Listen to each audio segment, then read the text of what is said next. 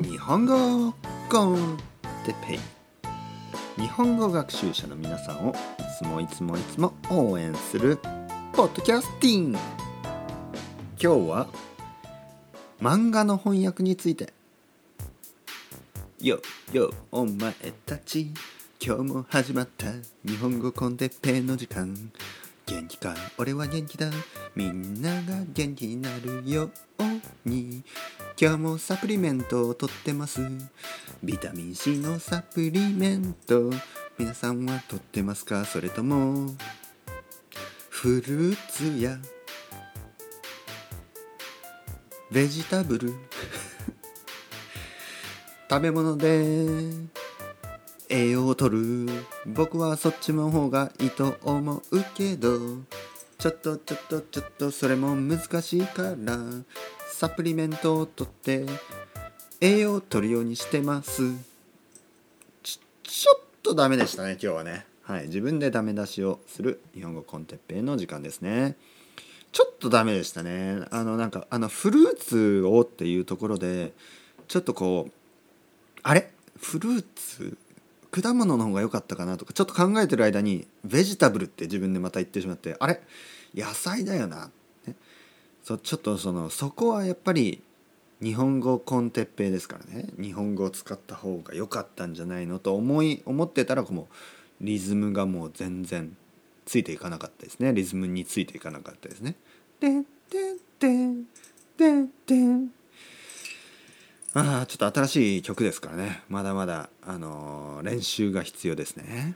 日本コンテッペイの時間ですね。そしてサプリメントはあのやっぱりねサプリメントという名前がついているだけ、えー、サプリメント的に補助補助的に取った方がいいですね。補助補助と言いますねサプリメントのことをね。補助。いやサプリメントはカタカナでサプリメントです。だけどこの元の日本語の意味はあの補助補助するとかいうことですね、えー、保管するとかね。補助するとか言います、えー、やっぱり野菜や果物で足りない、えー、ビタミンとかを、まあ、肉でも魚でもねビタミン入ってますけどそれを補う。補助するは補うですね、えー、補うために取るもの。それがサプリメントなのでサプリメントを取って野菜を食べないとか果物を食べないというのはやっぱりよろしくない良くないですね。ということです。はい。日本コンテッペイの時間ですね。皆さん元気ですか？僕は元気ですよ。元気ですよ。えっ、ー、と今日はですね、えー、漫画の翻訳について少し話したいと思います、えー、このポッドキャストがアップロードされる頃は終わってるかな？終わってたらいいですね。終わってたらいいですね。えー、今あのまあある漫画のね、えー、翻訳をしています。で彼女はですねあのまあドイツ人のあの漫画家さんででまあ日本語コンテッペをね聞いて連絡をくれたんですね。え、なぜかというと僕が以前自分のねこの日本語コンテッペの中で僕は翻訳もします、ね、翻訳もやってるのでもし翻訳の、えー、仕事がある人は連絡ください。っていうふうにあの例えばね、えー、ボランティアであのラブレターを翻訳してくださいとか、まあ、そういうのはやらないです、ね、やりません。だけどまあ仕事ですよね。であればあのやります。えーと、基本的には英語から日本語ですね。僕が一人でできるのは英語から日本語。だけど日本語から英語ももし皆さんがあの英語のネイティブスピーカーじゃない場合ね例えば皆さんが中国人や韓国人ベトナム人あの英語のネイティブスピーカーじゃない場合でも日本語はちょっとわかるんで日本語で書いてみましたこれをあの英語に、えー、直してくださいっていうのはそういうあのそういう仕事も大丈夫です。ね、僕はあのネイティブスピーカーの翻訳家を知ってるので、えー、彼と一緒にね翻訳をして、えー、あの美しい英語に変えますからね。それも大丈夫です。僕一人だったら英語から日本語。これができます、えー、ということでそのそのそういうことをね言ったポッドキャストを聞いてあの彼はね彼女は僕に連絡をしてくれたんですね。そして漫画の翻訳ですね。を今やってます。すごく面白い。面白いですね。まあ漫画といってもいろいろありますからね。いろいろあります。えー、漫画、まあ、例えばねちょっと可愛いタイプの漫画もあればね萌えみたいな漫画もあれば、えー、もっとシリアスでね例えば「デスノート」みたいなタイプの漫画もあればまあ漫画はいろいろありますからね「ドラゴンボール」みたいな漫画もあれば。でも彼女の漫画はね、まあ、アクションでえー、そうですね。まあアドベンチャー冒険ものになるのかな。そうですね、えー、結構少年漫画って感じですね。うん。少年漫画みたいなドラゴンボールとは違うけどまあまあでもまあうんそんな感じなのかなどっちかといえば。うんもっともっとシリアスですねでも。全然あのすごくシリアス「ワンピースとかよりももっと大人のため大人向けかな。ちょっとまあ今いろいろな漫画ありますからねちょっとカテゴライズするのが難しいですね。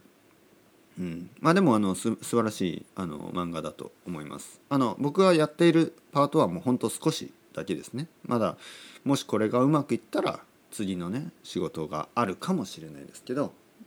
まあ、というわけで皆さんがもしあの日本語にね漫画を描きたい、えー、日本語で漫画を描きたいとかねそういう人、えー、英語とかまあ、例えばね彼女もドイツ人なんでドイツ語なんですけど一度英語に訳してもらいました、ね、英語の訳があればそれそこから僕が訳しますからあのまあスペイン語とかでも大丈夫ですね。元が元というのはその原原文ですね。元の言葉がスペイン語でも大丈夫ですね。それは僕もあの奥さんにあの手伝ってもらえばできるんでスペイン語も大丈夫です。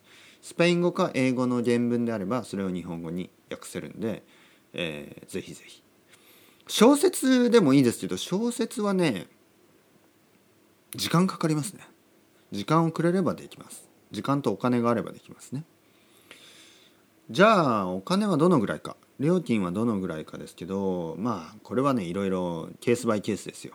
本当に。僕が面白いと思えば、えー、それはあのまあ値段が安くてもやるし面白くないというか、まあ、これ仕事だと思ったらそれはあの値段が高くないとやらないですよね。うん、これはあのそういうもんです。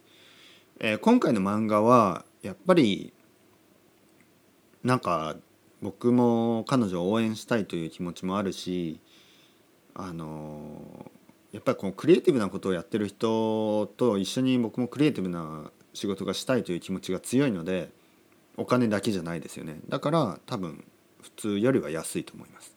普通よりは安くしてます。僕のミニマムミニマルですね。あの最低のその料金は自分のかかった時間ですよね。で僕は今愛登記のレッスンで1時間まあまあ20 23ドルで設定してるんですね。愛登記で23ドル。でも僕のところに入ってくるのはそこからあの15%減ってしかももう少し減ってなんか愛登記に払う、えー、コミッションとあとタックスとかあるんでまあはっきり言って20ドルないんですよね。19ドルぐらいになるんですね1時間まあだからまあ日本日本円で言うとまあ2000円ぐらいですよ大体。うん。だから1時間かかる1時間僕が働いて2,000円は最低です。最低ラインね。ボトムラインってやつですね。だから例えば翻訳その翻訳をするのに、えー、5時間かかったらまあ1万円はあの最低でもいただく。っていうことですね、えー、もっとかかればもっと。すごい安いですよ。すごく安いと思う。本当に。じゃあ1時間で終わったらもう2,000円ですからね。ただねそれはもちろんあの漫画とかそのなんか僕は面白いと思ったらその値段ですけど面白くないっていうかそのなんかあのありますよね。ちょっともっとあの なんていうかな仕事的な翻訳とか実務翻訳ってやつですね、えー、もっとなんかこうテクニカルな翻訳とかそういうのはもっと高いですよもちろん。ね、それは面白くないですから。あの今回のはちょっとクリエイティブな話だったんで面白いので安くしてっていう話です。皆さんどうですか？翻訳。興味ありますか？翻訳ってねやっぱり面白いですね。うん。あの英語だとこうだこれでいいけど日本語だとそれじゃちょっと分かりにくいかなっていうふうにね考えるんですね。であと分かりやすいだけでもダメです。あ分かりやすい日本語になったけどこれちょっと面白くないなとかね。えー、例えば男と女でもやっぱ話し方が違うしあと日本語の特徴としては立場ですよね。誰が一番偉いの？っていうのを僕は最初に聞きました。ね。その漫画家の人に誰が一番ボスですか？ね。どれどの人が一番のボスでその次のボス次のその部下その一番下の部下下っ端ね一番下の部下。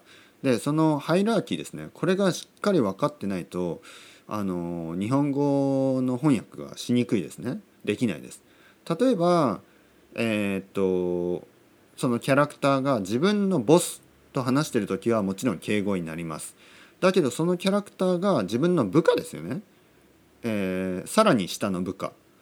と話す時はあの敬語じゃないですから。だからそのバランスですよね。年齢とかポジションですね。